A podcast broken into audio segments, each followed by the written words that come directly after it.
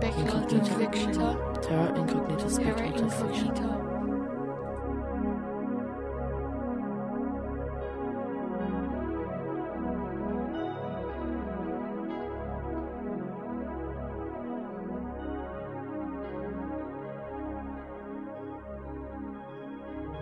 Welcome to the Terra Incognita Speculative Fiction Podcast.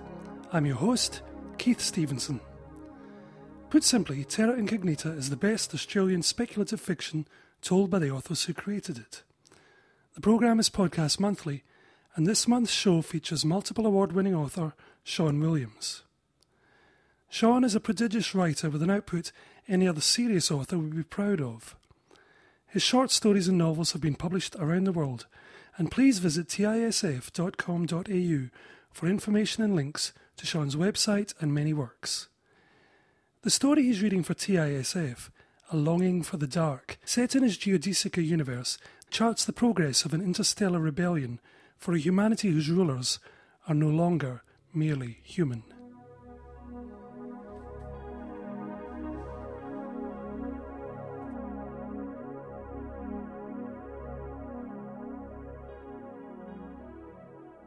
The Civil War began two days early, on the 4th of January, according to the old Sol calendar. After 92 years of preparation, Palmer Horsfall surprised herself by being taken off guard, although she could understand why the sudden change of plans had come about.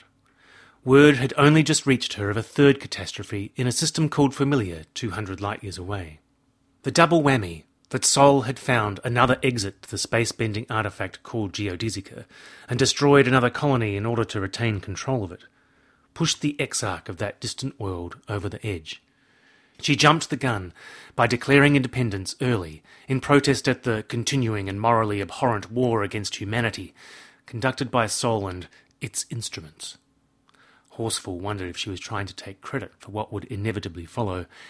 If so, she soon regretted it, as a stream of military viruses spewed forth from her FTL tangler and shut down her colony's communication system. Palmer cells nearby reported a surge of EMPs and then also fell silent. No one knew what exactly had happened to the colony, but the silence was an unhappy one. As a result of the incident, security levels went to red all across the Arc Circuit. Those on the side of the rebellion found themselves facing unexpected challenges and barriers where previously there had been none. Hastily recalculated timetables initially suggested that the start should be delayed. Only sheer bloody mindedness and an awful amount of last minute work enabled the plan to go ahead. 104 years had passed since Sublime, the first colony system to encounter Geodesica, had died. It was finally time for payback. Horsfall watched from the rear of the attack fleet where Jane Elderton, her principal conspirator, had insisted she remain during the battle. No one knew how long the conflict would last. It could be moments or it could be hours. Everything depended on how Adriel Bernard, the exarch of Prime One, reacted. Neither Palmer nor exarch, but something in between. Horsfall's body had been completely integrated with her old cell and incorporated into the vastly distributed array of stations, missiles, drones, and dust converging on Prime One. The planet was white with clouds, its dense atmosphere a relic of a greenhouse effect gradually brought under control by first wave terraforming. Three orbital towers trisected the equator, topped with bristling docking arms and habitats. Horsfall thought of Sublime's sole habitable planet, one that had resembled this one until catastrophe stripped it back to atoms. What would it have looked like after an extra century of habitation? What had the Exarchate and humanity lost? The ships of the attack fleet coasted in dark mode, hiding their profiles and vectors until the very last moment. In line with the plan, every reactionless thruster burned at the same moment all across the system. Munitions shunted along new trajectories, hollow asteroids spun up to cause maximum damage. Forerunner darts erected space warping shields to protect their payloads. Reservoirs opened, spraying the vacuum with clouds of ice crystals. At speed, a single molecule packed a serious punch. Just one high energy impact could knock out delicate nanocircuits at a critical time. Isaac DeAngelis and Jane Elderton, exarchs of dead systems out for revenge, sought every opportunity and exploited it to the limit. Accompanying the rebel fleet was a contingent of Palmer cells under the auspices of the Jebel al Kamar. Some had recently withdrawn from Prime 1, others had come from as far as Eliza and Fad 4 to be present at this moment in history. Although technically independent units, the Negotiator Select had given Horsfall authority over the Palmer's deployment. Sometimes it amazed her to think of how far she had come. After Sublime, she'd been a grieving victim of circumstance. Now she flew at the heart of a navy, the first true space navy humanity had ever known. Elderton was with her, a lost mind bound to her flesh like a ghost to a chalk outline. De Angelis brought up the rear for the moment. The war machine he had built hadn't even begun decelerating and wouldn't unless Bernard capitulated fully. Travelling at a substantial fraction of light, it lurked in the dark, full of predatory potential, impatiently waiting its turn. The phrase opening salvo came over the com. Prime 1 traffic control, hailing incoming hostiles, said a defiant AI. You will identify yourselves and state your intentions or face the most severe consequences. Everyone on both sides knew it was a bluff. The invading force was too extensive for the civilian colony to repel, and its position at the top of the gravity well gave it an unassailable advantage. On the other hand, crushing the colony outright wasn't the plan. Gaining concession to the new authority without civilian casualties had to be the priority, or else the rebellion would be no better than the forces it was fighting. Adriel, this is Jane Elderton. The reply came from inside Palmer Horsfall's body, but was intended one exarch to another. I've been delegated temporary spokesperson of the Arc Circuit Alliance. I want you to stand down before any blood is shed. The what alliance? Adriel Bernard immediately responded. It's a temporary name. In response to grave and persistent crimes against humanity, we have declared the Arc Circuit free of Sol and its influence. Palmers, exarchs, and naturals are fighting together to establish an independent territory, one that will be governed as we see fit, on our terms. We accept that this amounts to treason against those who created us. We do not accept that we owe our creators any fealty any longer, or that their appalling acts against us can ever be justified. Adriel Bernard's laugh was rough edged with alarm. This is insane. You can't expect to succeed here or elsewhere. We'll succeed. Don't you worry about that. Think only of your colony and its well being. We have no wish to supplant you. Our targeting priorities are your Tangler and anything that's emerged from it in the last week. If you don't want to surrender outright, at least give us those and we'll negotiate. The Tangler? The Archon will take countermeasures if it hasn't already. Elderton's tone shifted to one more placating than confrontational. No one truly knew how the entity currently occupying the crown of humanity's evolutionary tree would react, but it was bound to be decisive and swift. Please, Adriel, I don't want to fight you. We can make this happen. It'll be easier if we all work together. Of course it would be, but that doesn't make it right. Might doesn't make right. That's exactly why we're fighting. The conversation took place over open channels. Everyone in the system and beyond wore witness to it. The fleet expended as much energy on FTL messaging as on armaments and defence. Horsfall agreed with the decision wholeheartedly. This wasn't a war to be fought in secret. It involved everyone. Why here? asked Bernard, almost plaintively. Not just here, Adriel, Elderton replied. Everywhere. A shower of projectiles twinkled as they fell on Prime One's outermost moon. To all the citizens of Prime One, Elderton's voice boomed out over the channels, we say this. You are not our enemies. On your behalf, and in the name of freedom, we gladly risk our lives. Death does not frighten us, for we know our cause is just. We ask but one thing of you to spare us the tragedy of fighting you, our fellow citizens of the Arc Circuit. Lay down your arms, allow us the measures we require, give us the time to prove our point. We do not seek to sweep aside your exarch and the ways of life you treasure. That is exactly what we are fighting for. When Sol could destroy us on a whim, and has willingly done so to whole colonies three times now, who would not join us? To the Arc Circuit and beyond we say, Become our allies and fight with us. As one, we will prevail. Apart, we are nothing but chaff. Elderton waited a moment for a reply. Horsfall felt her tension as a physical ache. They had become so entangled down the century that each knew the other's moods as well as their own. Horsfall knew when Elderton burned and hated and grieved. Elderton, in turn, experienced Horsfall's rage and hate and despair. A century of planning fueled the darkest of emotions. Only rarely did the light shine through. A new star dawned just light minutes from Prime One, and a feeling of joy spread through Elderton's mind. We are not playing games, said Isaac de Angelis, riding the wings of a vast and fiery bird of prey, its weapon arms extended and clawed, almost bat-like, but shining in all frequencies, a negative image of a bat that had taken a century to grow to its full size. Adriel, this is your last chance. The Exarch didn't reply. Instead, a high frequency scream tore through the airwaves, one designed to play havoc with every operating system the rebellion had carefully sent into war. Horsfall flinched at the unearthly sound of it. The density of data it carried appalled her. Whole terabytes of persuasion and incision crammed into microseconds. If it continued, the Dark only knew what would happen. Palmer cells would self destruct, weapons would turn on each other, Exarchs would go mad.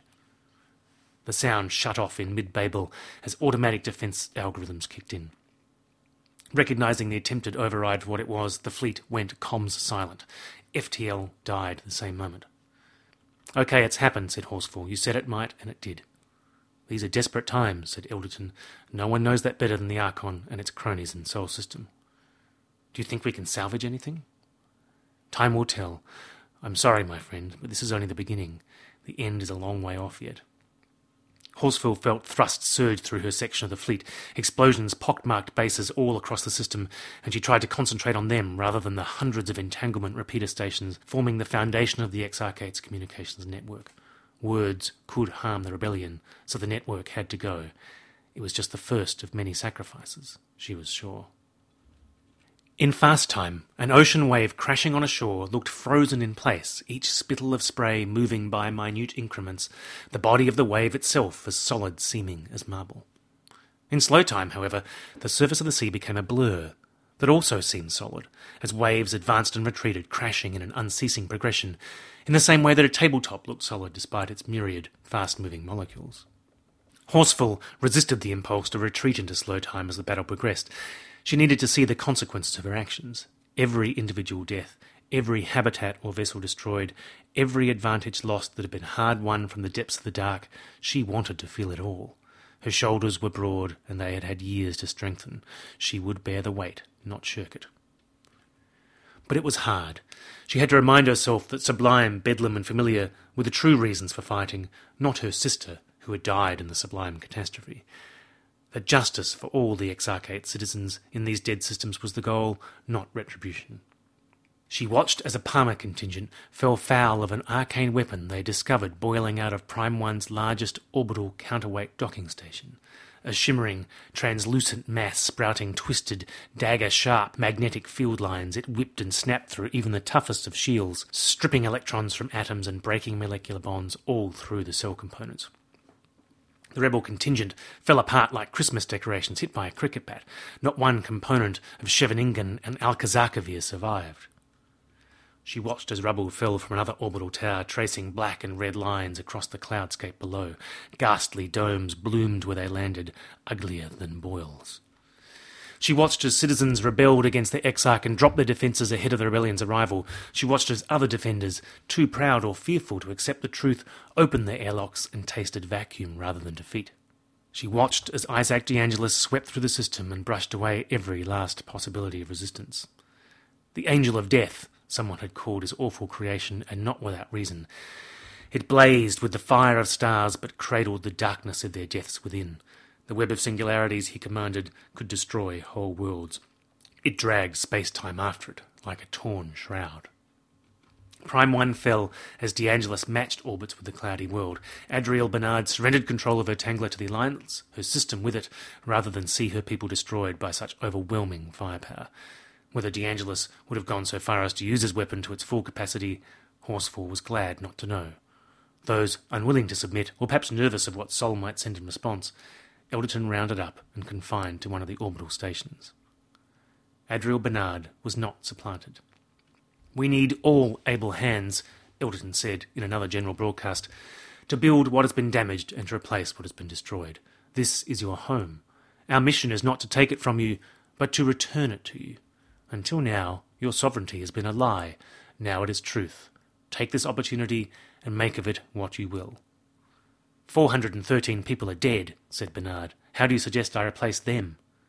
You can't, just as we can't replace the citizens of Sublime, Bedlam, and Familiar. All you can do is honour them and stand firm to prevent such atrocities from ever happening again. De Angelis stayed long enough to convince Prime 1 that it had made the right choice and then sped elsewhere.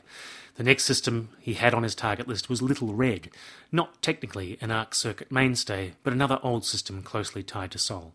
With that tie severed, the arc circuit would be effectively isolated. That would hurt Sol. The arc circuit was its best route out of the local bubble, either by vacuum reliant Palmer drives or two of the three known geodesica entrances. Horsfall threw herself into her work, which consisted of reassembling her body and moving among the populace, preaching her message to any who would listen. Elderton went with her as always, a silent observer and occasional saviour. Twice Horsfall was shot at, and once the habitat she visited was deliberately holed. She survived all three attacks by virtue of the exarch within. Rumours spread about Horsfall that she was indestructible, that she alone had survived the catastrophe in Sublime, that not even the Archon could kill her. She didn't encourage them, but the more she denied them, the more they stuck. The children of the colony called her awful Horsfall, and she couldn't stop that either. Her intensity made people uncomfortable. Her promises that the war was only beginning weren't popular. When the Reapers came, no one questioned her popularity then. They rallied behind her to resist Sol's deathly ancient war horses. For the second time in a year, the system burned, but this time the attack was indiscriminate. Grim weapons laid waste anything that stood against the Archon's retribution. Relentless broadcast warned of worse to come if they didn't immediately surrender. The attack was genuine, but the weapons were outdated. Once, Reapers had struck fear into the hearts of colonists. Now the Alliance's new toys outmatched them. Given time and preparation, miracles were possible. Still, 4,000 people died and many more lost their homes. The Palmer contingent mourned half its numbers before the last of the Reapers fell, destroyed by the Alliance in cooperation with the people of Prime 1. Adriel Bernard called for a cautious celebration. Even she seemed pleased that, thus far, independence was holding. But Awful Horsfall didn't toast with the rest. Worse could still be on its way. With the FTL networks down, there was no way of knowing. Perhaps, she confided to Jane Elderton one dark hour, we're all that's left. Everything else went cockeyed and Sol is closing in on us right now. It'd be years before we heard the bad news by Palmer or maser, and by then we'd likely be nothing but a cinder and a memory. Nice try, but thanks for nothing. Have faith, said her exarch hitchhiker. Hold firm. Don't fall to the battle within when the battle without is going so firmly in our favour. I've held on this long, haven't I? It's a whole different fight now. Horsfall conceded that much. She'd thought it would be easier when the killing started, but it wasn't. The enemy lines weren't so clear cut on the battlefield. The way the rules kept changing didn't help either. Life had been much simpler when they had been slinking from system to system, afraid of everyone. An uninterrupted equatorial sea girdled Prime 1 like a belt studded with endless chains of volcanoes and small islands, the latter covered in rich rainforest seeded by first wave colonists. Slender bridges looping and curling over the sea in graceful golden arcs linked the islands, but many of Prime 1's citizens preferred to travel by ship or dirigible, following air and water currents around the planet's bulging waste. Horsfall took a berth on an ever wandering triple hulled boat, determined to see as much as she could before duty called her elsewhere. Blue Charlotte travelled perpetually west into the setting sun, and Horsfall, like many of its passengers, celebrated each night on the gleaming white foredeck, watching as the system's primary slid through gossamer clouds behind the bulge of the world. This is a sectarian conflict, opined a large man holding a stein of thick foamed beer. Either ignorant or not caring that awful Horsfall was in his audience, he held forth with gusto, foamily splashing when he gestured too hard. It's obvious. The human species has diversified rapidly in recent centuries. All that's held us together really is that word human. But what does it mean now? Is it us, the colonists, or the exarchs? Is it Sol and the Mayans who live there now? There's no clear cut definition, so we fight to clarify it. I thought it was about territory, risked a slender redhead leaning on a rail, her attention diverted from bird like creatures travelling in a rippling flock across the sunset. Space is the one thing we'll never be short of out here. The burly man issued a mocking noise. And we don't fight over religion or money any more. Identity is the only commodity left that we'll kill for. The right to call ourselves human is the last remaining bounty. Who then has that right? asked Horsfall. Who decides what makes us human or not? The victors, said an onlooker. They write the history books, they create the definitions. Nonsense. A heavy splatter of beer struck the deck as the pontificator turned. We know what human is. We have 60,000 years of evidence to back us up. Naturals are the rightful heirs of the title. So it's a war of race, said Horsfall, irritated that this pompous ass had ruined her enjoyment of the sunset. Is that what you're telling us? That's what it risks becoming.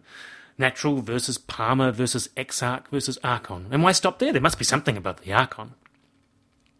I suspect you're right, she said, and something above that, and something above that, and so on, ad infinitum. Naturals are at the bottom of a pyramid stretching way up out of our sight. Who are we to claim that the apex is not worthy of its origins? I'm not saying that. The proselytizer seemed slightly nonplussed by her response. I'm just saying they're not human. They have no claim over the word. Do the palmers like me, who fight alongside you, do the exarchs, do those who diverge in other ways from the natural code, are they to be disowned as soon as you no longer need them? Obviously not.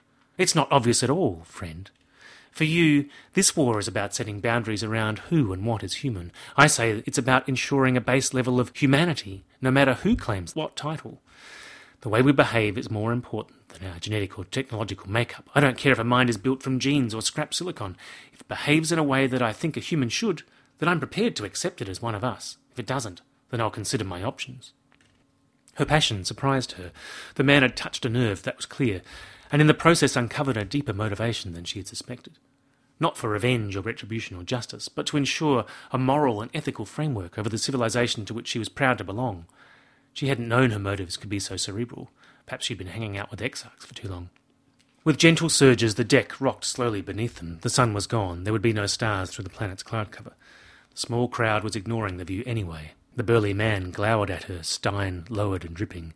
He seemed to have realized who she was, finally, perhaps alerted by someone else in the crowd via silent wireless communication, or in receipt of a search engine result based on her face. You would think that, said the man with a sneer. You and your freak friends. How long until they turn on us, too? How long. Excuse me, she said, feeling real rage beginning to creep over her. My freak friends, as you call them, are doing their best to give you space to live. Sol is evolving whether you like it or not. The vanguard of human evolution is stretching further beyond us every day.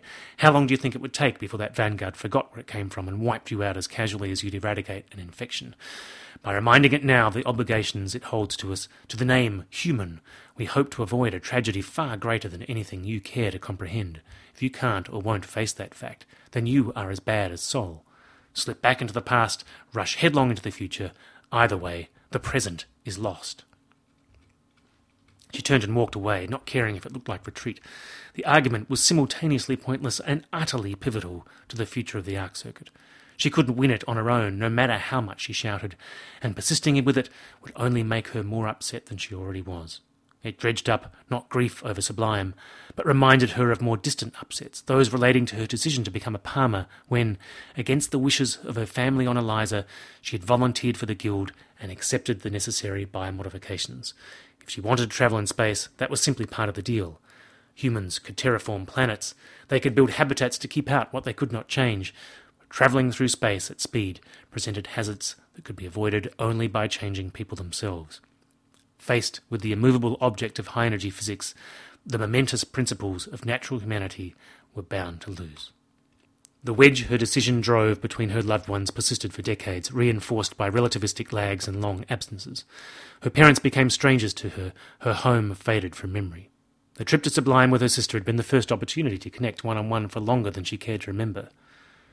The sublime catastrophe had severed the last link she had with family. Since then, she had known only the ache of its absence. And now this pompous fool tried to make out that she and her fellow Palmers and the Exarchs weren't legitimate humans, a statement that carried a burden of sinister implications. They didn't feel, they didn't love, they didn't care what happened to anyone different from themselves. The fact of the matter was that anyone not of natural stock was more likely, not less, to care about those different to them. After all, humanity followed its own evolution now, the random currents of genetics had been abandoned for more purposeful means of development. A willingness to change and to accept change in others was unavoidably part of that process. People didn't have to work hard to be a natural, they were born that way. Resenting those who were sometimes forced not to be that way was just stupid, but it seemed hardwired in some.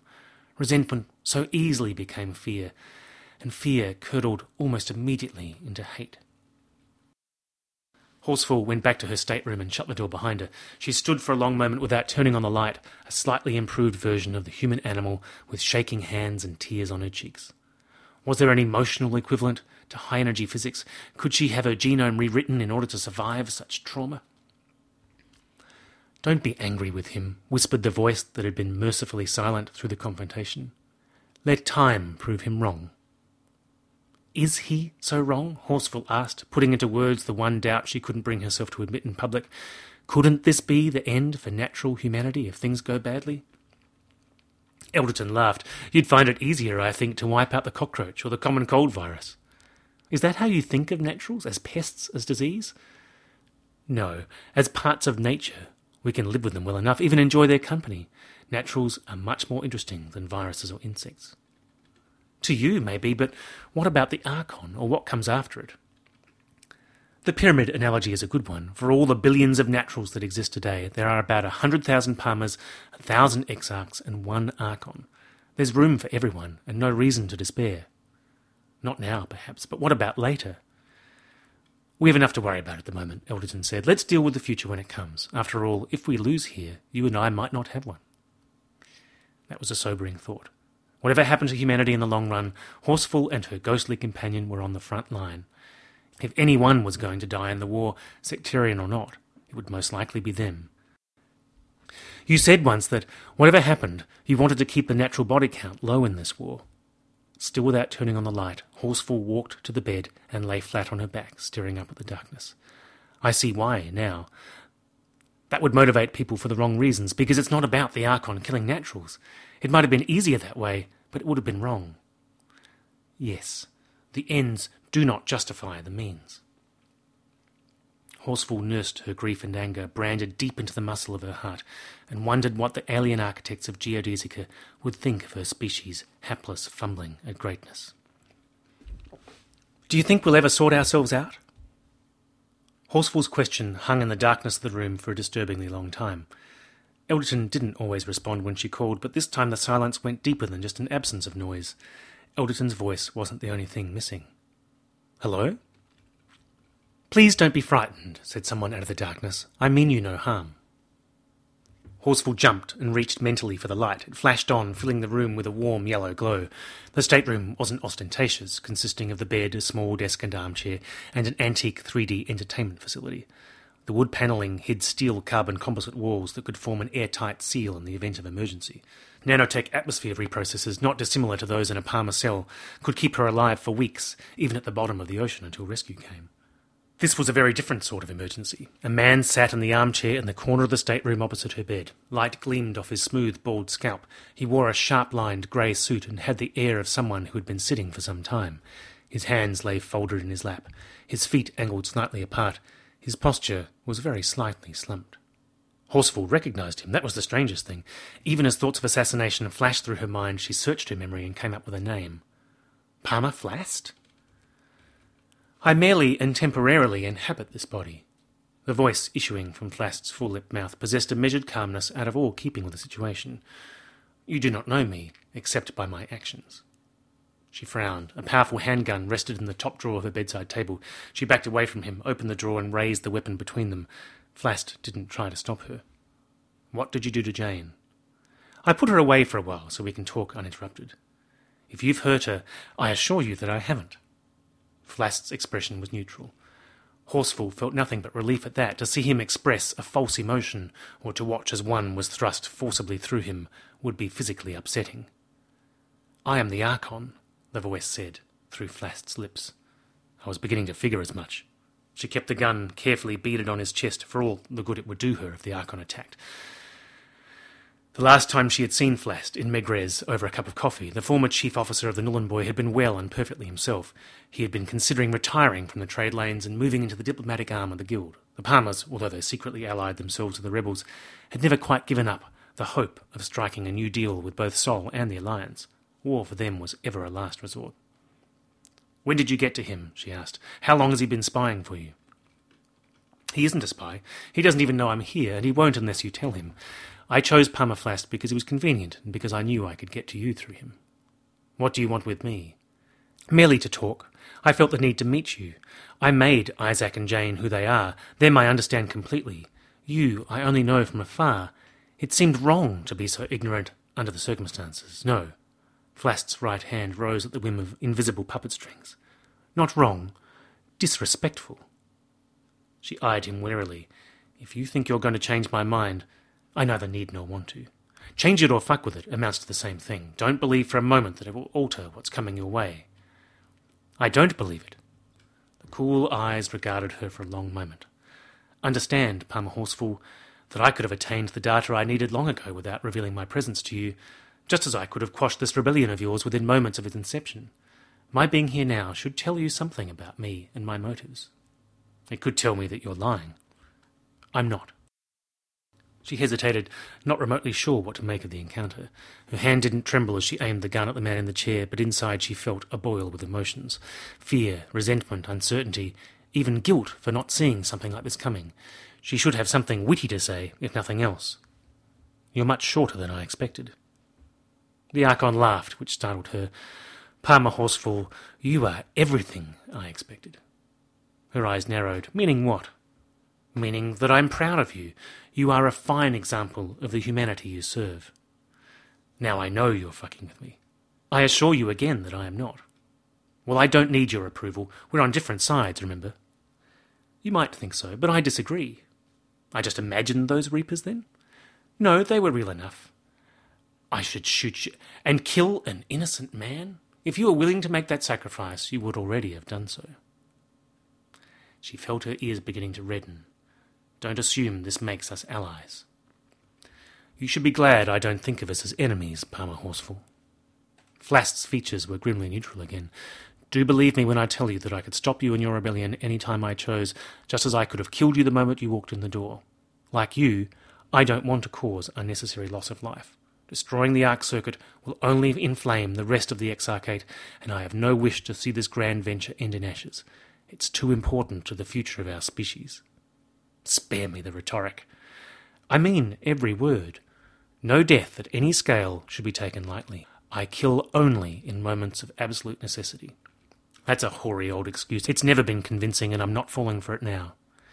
You wrong me, Palmer Horsfall, and your hands are as bloody as mine. The people who died when you gained control of this colony were only a small percentage of its total population. Exactly the same can be said of the deaths resulting from my actions in terms of the Exarchate as a whole. We are exactly the same, you and I. The only difference between us is the scale on which we're working. I'm nothing like you. She glared at the shell of Palmer Flast and wished that she did have the capacity to shoot him, just to bring the conversation to an end. If such a crude action could kill the Archon, she might consider it, but there was no point wishing for yet more dreadful choices. I want you to leave, she said, lowering the gun and edging off the bed. She stood with her back against the wall furthest from the door, not wanting to come any closer to Flast's possessed shell than she had to. Leave now, or I'll raise the alarm and someone else can deal with you. Flast's body didn't move, but his sensual mouth pursed. Is there nothing you want to ask me? No. This opportunity may never be repeated. I don't care. Get out. Flast unfolded with a rustle of fabric and stood calmly before her, to all appearances an ordinary Palmer, but one filled with an intelligence that she felt uncomfortable thinking of as even remotely human, for all her protestations earlier. Jane Elderton told you a moment ago that the ends don't justify the means, it said. I'm afraid I disagree. Every action has a price. Sometimes we don't see that price, or we do, but we choose not to care about it. Sometimes the benefits and costs are difficult to fathom, especially over longer timescales and in complex, chaotic systems. I tell you now that the cost of not acting in Sublime far exceeded the damage caused by the catastrophe. Even when you add the deaths of the Bedlam and familiar colonies, and the lives lost during your rebellion and the war to come, deaths I feel as keenly as you, the cost of not acting is still higher. You may disagree, in fact, I expect you to. You do not know the ends towards which the architects of Sol are working. Without knowing those ends, how can you judge us for our means? Your ends are not ours, she said. That's the problem. You don't even know that. Only time will tell, Palmer Horsfall. I hope that one day you will come to see that you have judged us falsely. She thought of her sister. There isn't enough time in the universe for that to happen. Again, I disagree. The future of the human race itself is at stake. It is perhaps a future beyond your present comprehension, but the war will gain you one thing beyond doubt, and that is a new perspective. When you see what you have been risking, you will understand me better. Flast's head inclined in the faintest of bows. Goodbye, Palmer Horsfall. She watched him go, hatred and resentment surging through her tissues. The words she said earlier on the deck of the ship came back to her again. Anger she had felt at those fearful of people who were different undercut her automatic distrust of the Archon. It had, after all, come just to talk to her and done her no harm. She rubbed her arms, feeling gooseflesh, unless she thought it had hurt her, and she simply hadn't noticed. A shuttle engine whined out on the deck. The hull kicked slightly beneath her feet, then resumed its normal gentle rolling. She found it odd that the ship moved as it travelled. The water brushing against its hull was nothing compared to the powerful impacts of atoms between the stars, yet in her Palmer cell she could seem to float in perfect vacuum, isolated from every outside influence. A longing for the dark struck her then. She wanted to leave Prime One and put the rebellion behind her. The fight truly was only beginning. She didn't know when peace might come, if ever. That thought utterly exhausted her. For the first time, she regretted the promise she had extracted from the Exarchs to keep her alive long enough to see the end of the war. A century of anticipation had so easily been outweighed by a year or two of conflict. You're very quiet, said Elderton into her mind. She looked down at the gun in her hand. Had the Exarch seen nothing? I'm tired. You'd better rest then. A sense of calm suffused her, and she marvelled at the ease with which her mind and body could be manipulated. But she didn't fight it. That would serve no purpose. I feel like she put the gun away and lay back on the bed. Prime 1 is secure. I want to move on, find something constructive to do elsewhere. Eliza, perhaps, if we're still struggling in that quarter of the arc circuit. I'm treading water here, and afraid I might sink. We can do that if you wish. Elderton's voice whispered softly around her thoughts, as intimate as a lover's embrace. Conditions are safer here. I thought you might want a break from the fighting. No, I don't want to be safe. I want to see firsthand what we've done. Very well, I will make arrangements immediately.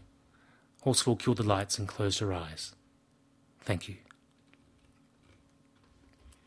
She never told Jane Elderton about her encounter with the Archon, although it ate at her in moments of doubt. What if the Archon had seeded her with spyware? What if it took her over as it had Palmer Flast and made her into an unwitting traitor? But she watched herself closely for any signs of betrayal and saw none. It was easier to parcel up the experience and put it away, even if she couldn't entirely forget it, than to confess to her minders. The Civil War might have started early, but its end was nowhere in sight. Slightly more than one year after the encounter, a force loyal to Sol swept into Prime 1 and engaged the anti retaliation defences installed in the system by Admiral Bernard and the Alliance. The skirmish was protracted and bloody. 30,000 people perished over six weeks. Unlike the Reapers, this force consisted of vessels constructed and piloted by Exarchate citizens from outside the Arc Circuit who had come to defend the greater empire against insurgency from within. The Archon had nothing to do with it, except as a distant symbol of good or evil, depending on the side one took. When the rubble dispersed, control of Prime 1 was split between Loyalist forces on the main colony and rebellion installations throughout the system. A bitter guerrilla war waged by both sides looked likely to seethe for decades. Palmer Horsfall received the news in the Farafangana, en route to Schiller's End. She felt instantly guilty that she hadn't stayed, even though she knew there was little she could have done. This wasn't likely to be the only clash between Loyalist and Rebel forces. She couldn't be present at all of them. But still she wept for the peaceful, cloud clad world that had reminded her of Sublime, and for the many people who had lost loved ones like her. Already she could see what the Archon had meant by gaining a new perspective. She wondered what it would be like on Earth to look up and see the flames of revolt licking from star to star until the whole sky was consumed by fire.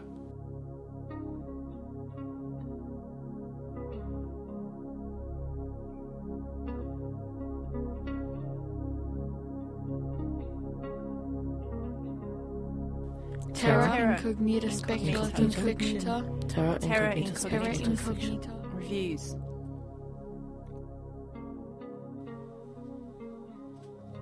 This month's review is Chaos Space, Book 2 of The Sentients of Orion by Marianne de Pierres. Chaos Space picks up where Book 1 Dark Space left off, with Mira Fedor, a Raldis noblewoman and the only female character of the gene that allows a pilot to meld with the sentient biozoon ship Insignia, having fled her besieged planet to get help. The book's very much character driven, with no less than five main protagonists, including Mira, Principchin Pellegrini, wastrel son of Araldus' ruler, now struggling to keep those who survived the alien attack alive in the barren hinterlands of his world. Thales, hopelessly principled philosopher, who is out of his depth on his home planet, let alone cast amongst the Byzantine goings on of Orion space. Jojo Rasterovich, semi legitimate prospector who's been imprisoned and now seeks bloody revenge on Godhead Tekton, and Tekton himself, the scheming architect who will lay waste to planets to beat the competition for the favours of a godlike being known as the Soul Entity. You may think keeping so many characters up in the air and driving the plot forward would be nearly impossible to sustain. But the fact is, this is a beautifully plotted, full on action ride with gorgeous twists, nice time shifts between the different plot threads, and a host of engaging coincidences that combine to throw our protagonists together in dazzling set pieces that leave you breathless and eager to turn the next page. The characters are complex, earthy, humorous, and infinitely believable.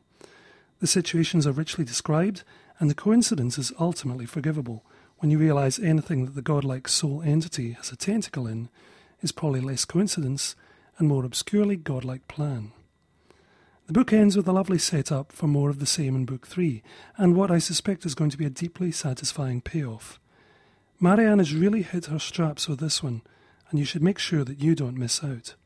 Four and a half stars. Chaos Space, Book 2 of The Sentients of Orion by Marianne de Pierres, is published in Australia by Orbit Books. You have been listening to Terra Incognita Australian Speculative Fiction Podcast. Visit tisf.com.au for links to the featured author's websites and for details of their publications. Stories are copyright by the author. Book reviews are copyright Keith Stevenson, 2009. This podcast is licensed under a Creative Commons Attribution Non Commercial Share Alike 2.5 Australian license. See our website for details.